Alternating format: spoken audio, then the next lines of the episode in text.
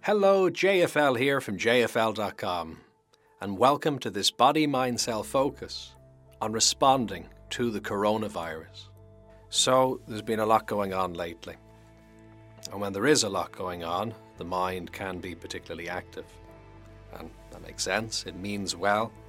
Our mind's job really is to simulate different scenarios to make sure that we're prepared for them when there is something going on around us that everybody's talking about and it keeps coming up on our phone, we get bombarded by messages and news feeds seem to be filled with nothing else, well, then it's not surprising that sometimes the mind can put a lot of bandwidth, a lot of resources into trying to engage with any potential threats.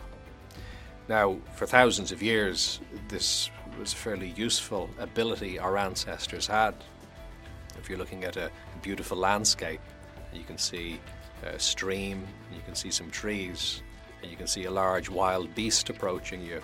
It's clear where your attention is going to be drawn. Even though it mightn't be the entirety of the scene, it's the most important part from a threat perception perspective. But even for our ancestors, they instinctively knew that you don't just look at the wild beast and stare at it. You acknowledge it, but then you focus on responding in some sort of a positive way. And we haven't lost that. But what's a bit trickier about today is that sometimes we don't know what to do. It can be a little bit hard. But if you had a leaking water pipe, you'd instinctively know not just to stare at it, but also you wouldn't ignore it. You, you do something in the middle where you acknowledge it, you look at it long enough to understand what's happening. But then you move to responding. You ask the question, okay, well, where's a wrench? Or can I draw on the support of a plumber?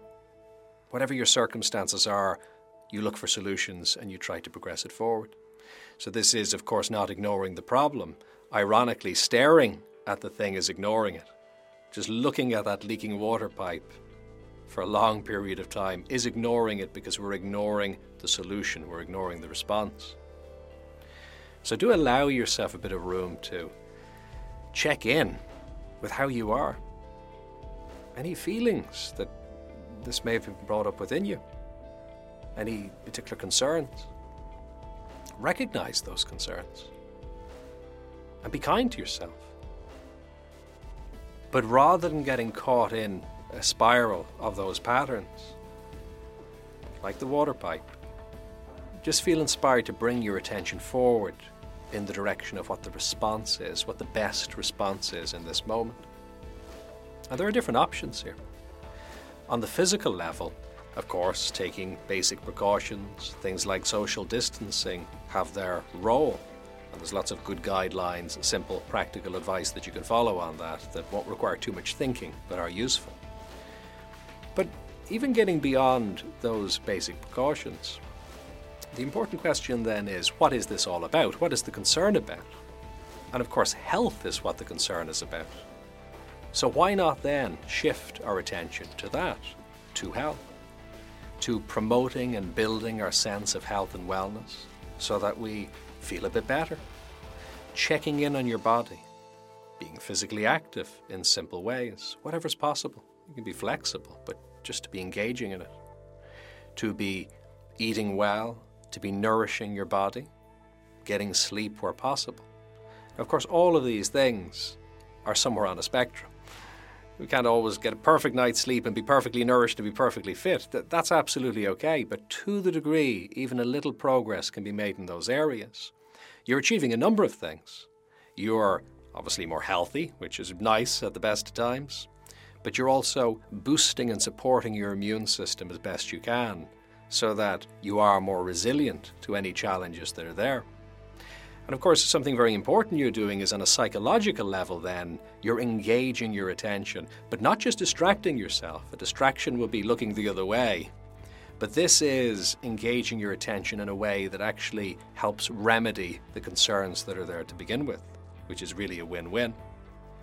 And on that psychological level, it's also useful to I suppose, use a moment like this as a little bit of a calibration tool. And what I mean by that is, all too often, in a day to day sense, we can be kind of hypnotized by the mundane, by those day to day things that seem to scale up and take so much of our attention. Now, don't get me wrong, I'm not saying that those day to day things don't matter, but sometimes they matter this much, and we treat them as if they matter that much. So, this is a useful opportunity to put things a little bit into context and to ask yourself that question What are you really all about? What matters to you? What are your interests? What do you want over the coming hours, days, weeks, and months and years? What are your priorities? Now, you don't need to get too caught up in those deeply existential questions, but you can at least use them to create enough space so that you are prioritizing things, so things come a little bit more into focus for you. And then, why not use this space right now to pursue exactly that? If you have time to spare, it's a great opportunity to clarify your goals a bit, draw on supports if you need supports in doing that. Maybe you can fully follow through on that right now, or maybe you can just do the prep work and then later on take it a few steps further.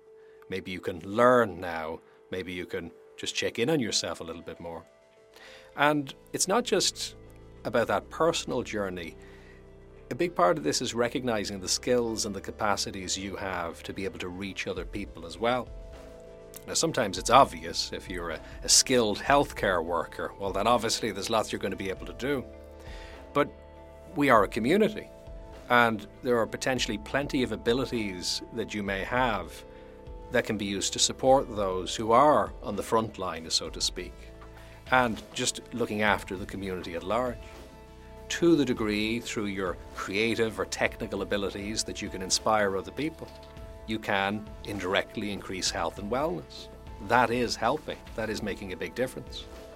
So do take the opportunity to reflect on what those skills and capacities and what those things are that you're passionate about and how you might be able to use this as an opportunity to both develop yourself, but also to really support the world, which in turn becomes stronger and it can support you.